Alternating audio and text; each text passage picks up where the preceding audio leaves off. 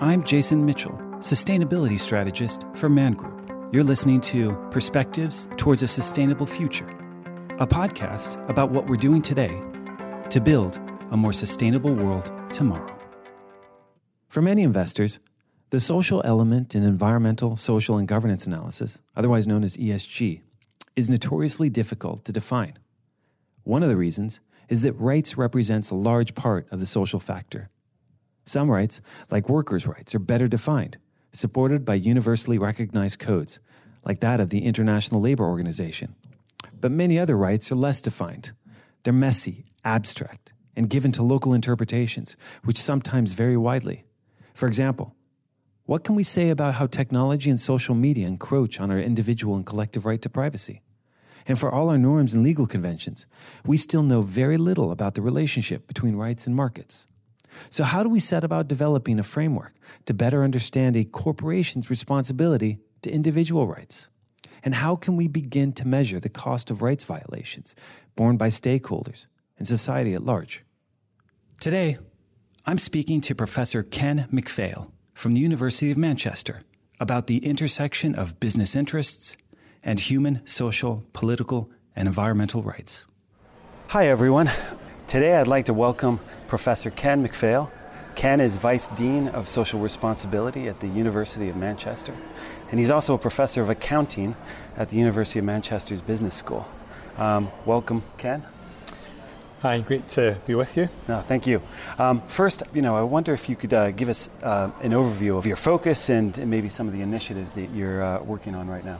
Sure. So I'm uh, Vice Dean for Social Responsibility in the Faculty of Humanities.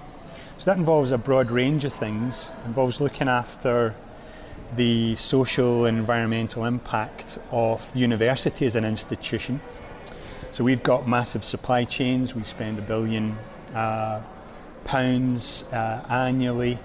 We have a huge impact on uh, the local uh, community. So it's about thinking about our own responsibilities as an institution, but also about thinking about how we engage our students, 40,000 of them, mm. in the kinds of issues that they will need to grapple with as future leaders of businesses, of new tech startups, of uh, big engineering uh, firms. So making sure that they are kind of world ready, if you like, um, and making sure that they understand and have the technical skills, but also the intellectual skills and models to be able to engage with um, these uh, new global challenges, really.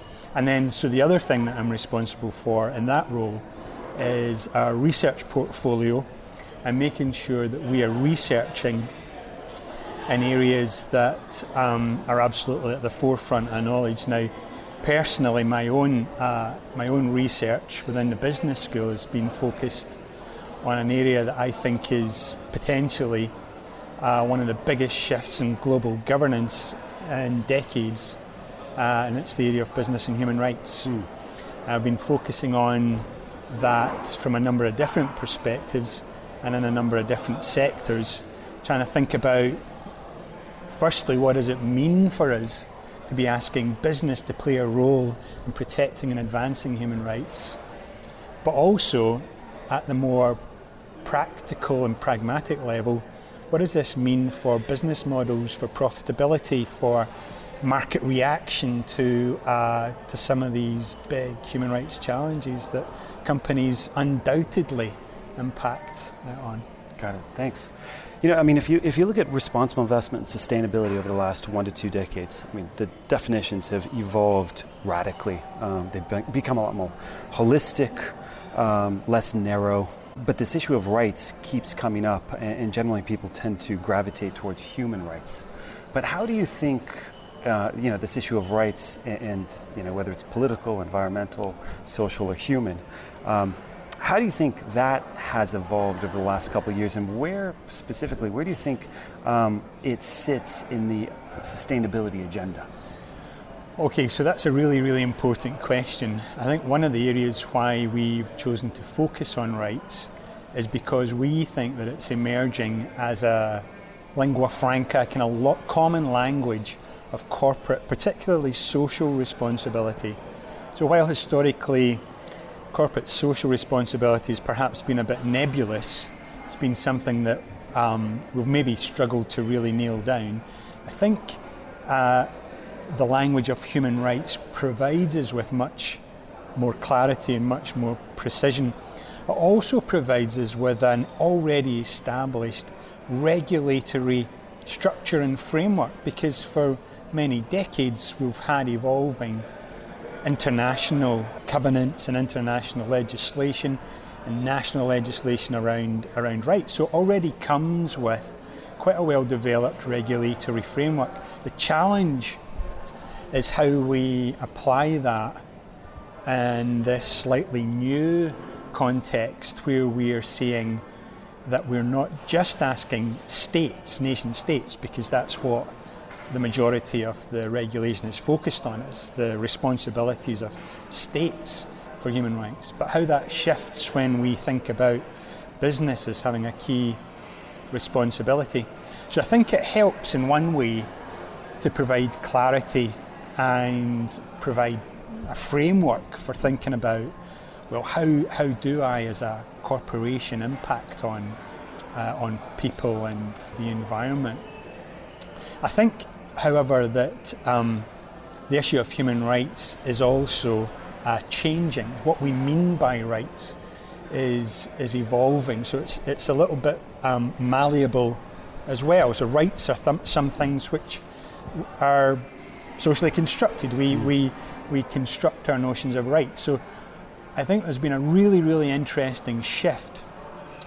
Uh, in the, the nature of the rights discussion, for example, within the tech sector, as we um, appreciate the impact that technology is increasingly having on rights. Now, whether that's about the right to freedom of speech or the right to privacy or the right to be forgotten, um, I think these are all really, really important um, aspects of how the discussion on rights is, is changing um, and how it will change in, in the future.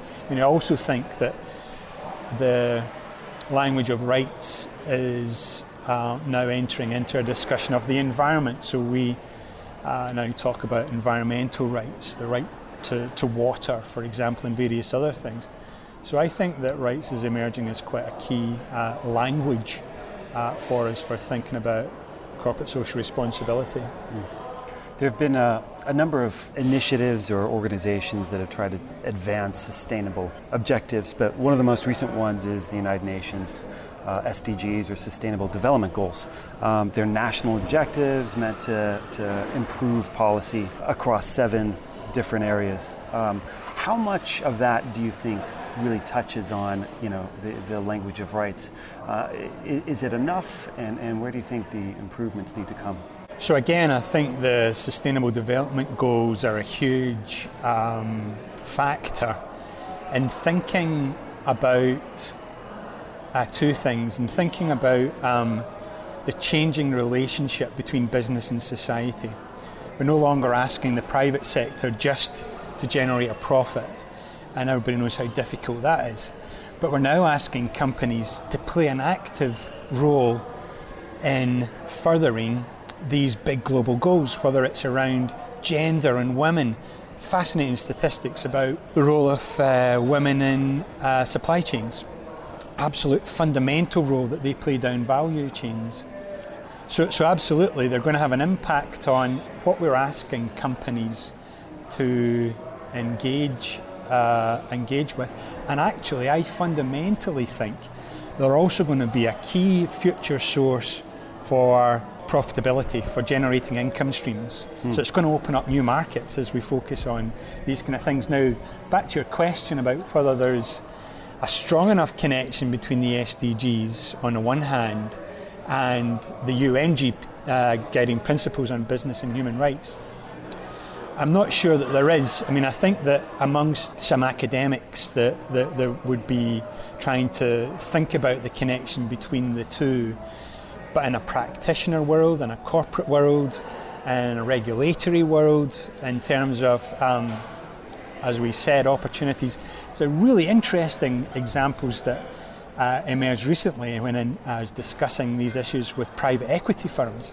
I think private equity firms view the potential contribution of the private sector to, to solving some of these issues as a key for uh, determining future investment strategies for private equity. So I don't think that there is um, enough of a language of, of, uh, of rights associated with SDGs, but I think SDGs are really, really important. Do you think that uh, corporate behavior is starting to change?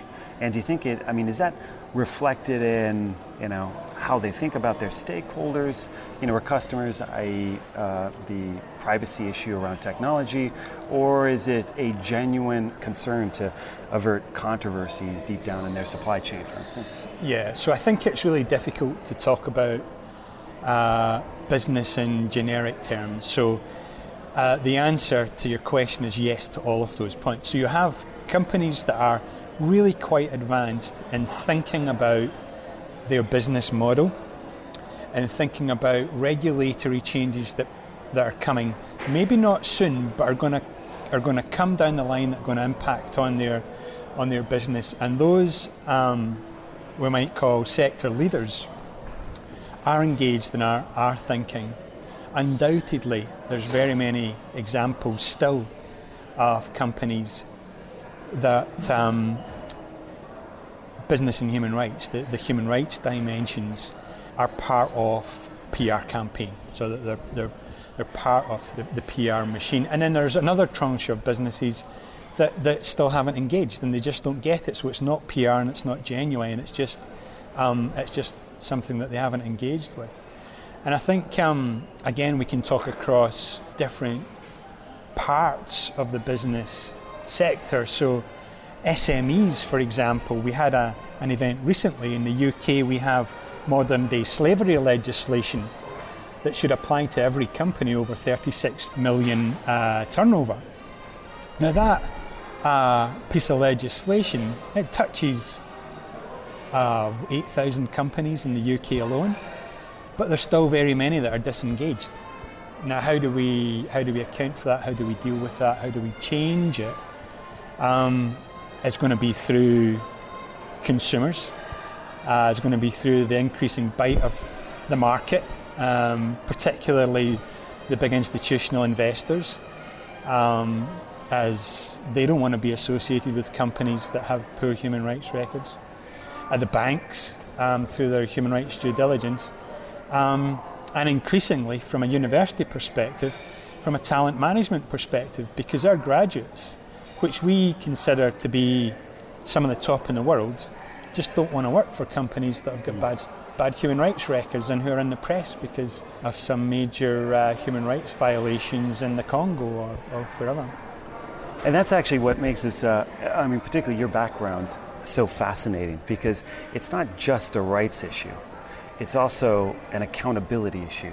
I, it's an accounting issue. And you know, given your background, that you, you obviously do a lot of work in rights, but you have a background in accounting. That's that's the big question. How do you account for things that are so abstract? Yeah. And and you know, as you said, uh, social constructions that yeah. often are tend to be very specific, yeah. regionally or, yeah. or otherwise. Great question. So again, people I often find it a little bit incongruous that a professor of accounting is interested in, in business and, and human rights. But first of all, human rights is at the core of every single piece of accounting. Every single um, annual report that's produced is based on a human right, and it's uh, the right to own property. So the, the reason why companies give accounts to shareholders is because shareholders have a right to receive it. They're, they own a stake, they, they're property owners, and we recognise that right. Now, what I think is really fascinating about this is um, how that model is shifting. I really do think that there's a whole load of discussion around the business entity, what it's for, and who it should be responsible to. And the question is saying, well, why is it only the property rights that we recognise as something which is so fundamental that it needs a big, hundreds of pages report from companies that are quite often bigger than governments. Um, so there's been this shift towards thinking about how we change those notions of accountability to ensure that we meet the broader requirements to report to people that are impacted by the activities of big corporations. So that's one point. The other point about human rights nebulous and how do we account for them, again, is a great question, but over the past uh, 20 years, colleagues in business schools and practitioners have been grappling with the fact that, um, oh, for decades now, the source of corporate value resides primarily, that's contested, but primarily in intangibles. So it's in the brand name, it's in the intellectual capital, it's in these other intangible assets that we as accountants have had to find ways to bring into the balance sheet, bring into the P&L. So I think that's one of the areas actually where we have a bit of expertise as accountants. We're used to trying to formulate accounting policies that capture corporate value and the risk to that value. So for us, the challenge is, is then how do we introduce the language of human rights and apply our thinking, for example, around intellectual capital, intangibles, intangible sources of value to the discussion of, of human rights. And I should say, though, as well, that um, some of the early evidence is suggesting that there is real material impact on company, on corporate profitability, on the bottom line. From the mining sector, for example, if you think just in terms of lost productivity for dealing with um, indigenous uh, land rights issues. I mean, regardless of how you want to frame that, it's a drain on management time, it's a drain on profitability, it's a hit to your bottom line. So, and you could talk about different examples from different sectors. Yeah. So, an accounting standard for, for rights, I mean, is an incredibly ambitious proposition. Um, and when we look at you know accounting on a standalone yeah. basis, I mean, over the last you know two to three decades, we've had gradual, uh, sometimes too gradual, convergence towards uh, an international uh, financial reporting standard. Do you think a rights version of that is, possible, you know, in, in a generic sense? Again, another brilliant question.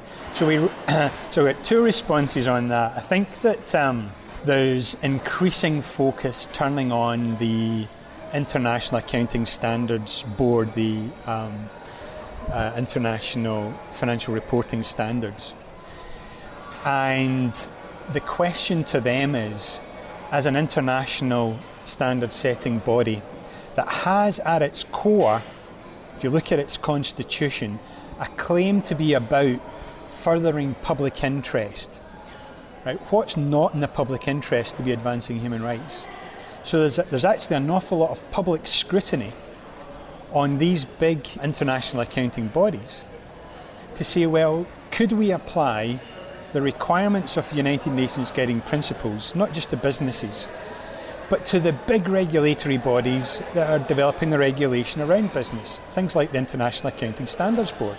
And we've argued in a paper recently that we should actually be thinking about that.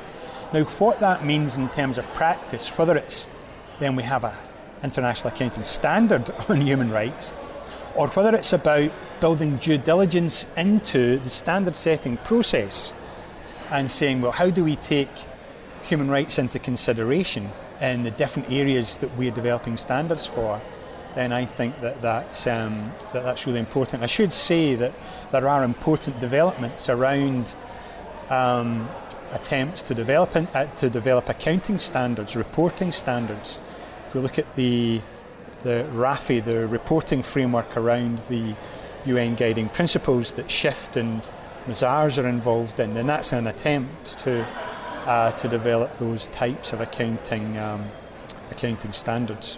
Hmm. Um, what do you think that investors can do in this area in terms of addressing rights? Um, I mean, particularly uh, rights risk, um, whether it's reputational or, or you know or financial, because it feels like you know, it seems like there's an ex post problem here where um, there are some well-known cases uh, of rights violations, uh, but we know we, have known ap- afterward. You know, this there's been, you know, typically a reform in place with the company to to uh, address these issues, but it's it's been hard as an investor to produce, you know, a a framework that mm-hmm. systematically, you know, addresses all these issues. Yeah. So I, I, I think we're still at the beginning of understanding both the impact of human rights on uh, on portfolios, on on investments, and also what role that the markets and investors uh, can play. So we're actually involved in a, a, research project with the PRI that's specifically trying to address those issues. But to talk more specifically, I mean, I think there's uh, already evidence of institutional investors engaging with companies. Now, there's a really important discussion to be had around what do we expect from companies and from um, investors if they find human rights violations in the companies that they invest in. Actually, um, maybe the right thing to do is not to stop investing. We've seen examples of how quite often that can um, actually make the problems for those people whose rights are violated can actually make things worse. So, so what what um, is the right thing to do? Maybe sometimes it's not disinvestment, maybe it's engagement. And how you actively engage with companies, uh, again, down their supply chains to make sure that simple questions that you can ask about, well, what's your due diligence down your supply chain? How's that, do you think that's going to affect your risk? And how does that expose you to, to new risks? Are all things that um, investors can do to nudge behaviour in, in the right uh, kind of direction. I, I, do think that institutional investors are becoming more uh, attuned to their own reputational issues of holding stocks that then subsequently appear um, newspaper reports. And I think just even recently, the Paradise Papers are again an example of where people um, really haven't done the due diligence of following the the line of where the, their investments are, are, are ending up and, and you know now uh, perhaps regretting that. So I think that we are at an early stage of understanding the investment impact and the role of the investing community. Within academia, within our uh, business and human rights work, we're probably spending the majority of our time focusing on that because we believe that the market and institutional investors and the investing community are probably the biggest lever for change. Right, so outside of regulation, outside of the state, the investing community with its trillions and trillions of uh, dollars of, uh, of influence, um, we really see the investing uh, uh community as, as the key lever for, for change. Perfect. Well, Ken, look, thanks very much for your time. I really appreciate it, uh, walking us through sort of rights and, and, and how we account for it. Um, last question, I mean, just going forward, is there anything we should watch out for in terms of you know, papers or events? Yeah, so we're, um, we're working on a few things at the moment. I think the PRI paper that should be due, the initial report, which should be due early 2018, on values to valuation, how we translate this uh, impact around human rights into understanding impact on profitability and then impact on share price would be would be one thing. We're doing another piece of work with the Ethical Trading Initiative, which is looking at value chains, particularly the role of women. And I think this gender issue is going to become increasingly significant and important for companies.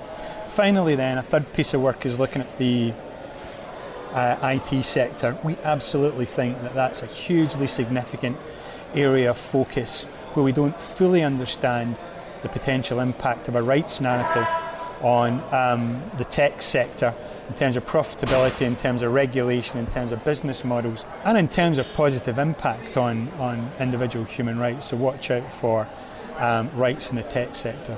Well, perfect. Ken, again, thanks very much. And, uh, and everyone listening in, tune in for the next podcast. Thanks for listening. Take care. Bye. You're listening to Perspectives Toward a Sustainable Future, a podcast about what we're doing today to build a more sustainable world tomorrow. I'm Jason Mitchell, Sustainability Strategist at Man Group. Thanks for joining us, and special thanks to everyone that helped produce this show. To check out more episodes of this podcast, please visit us at man.com forward slash responsible dash investment or look for us on iTunes.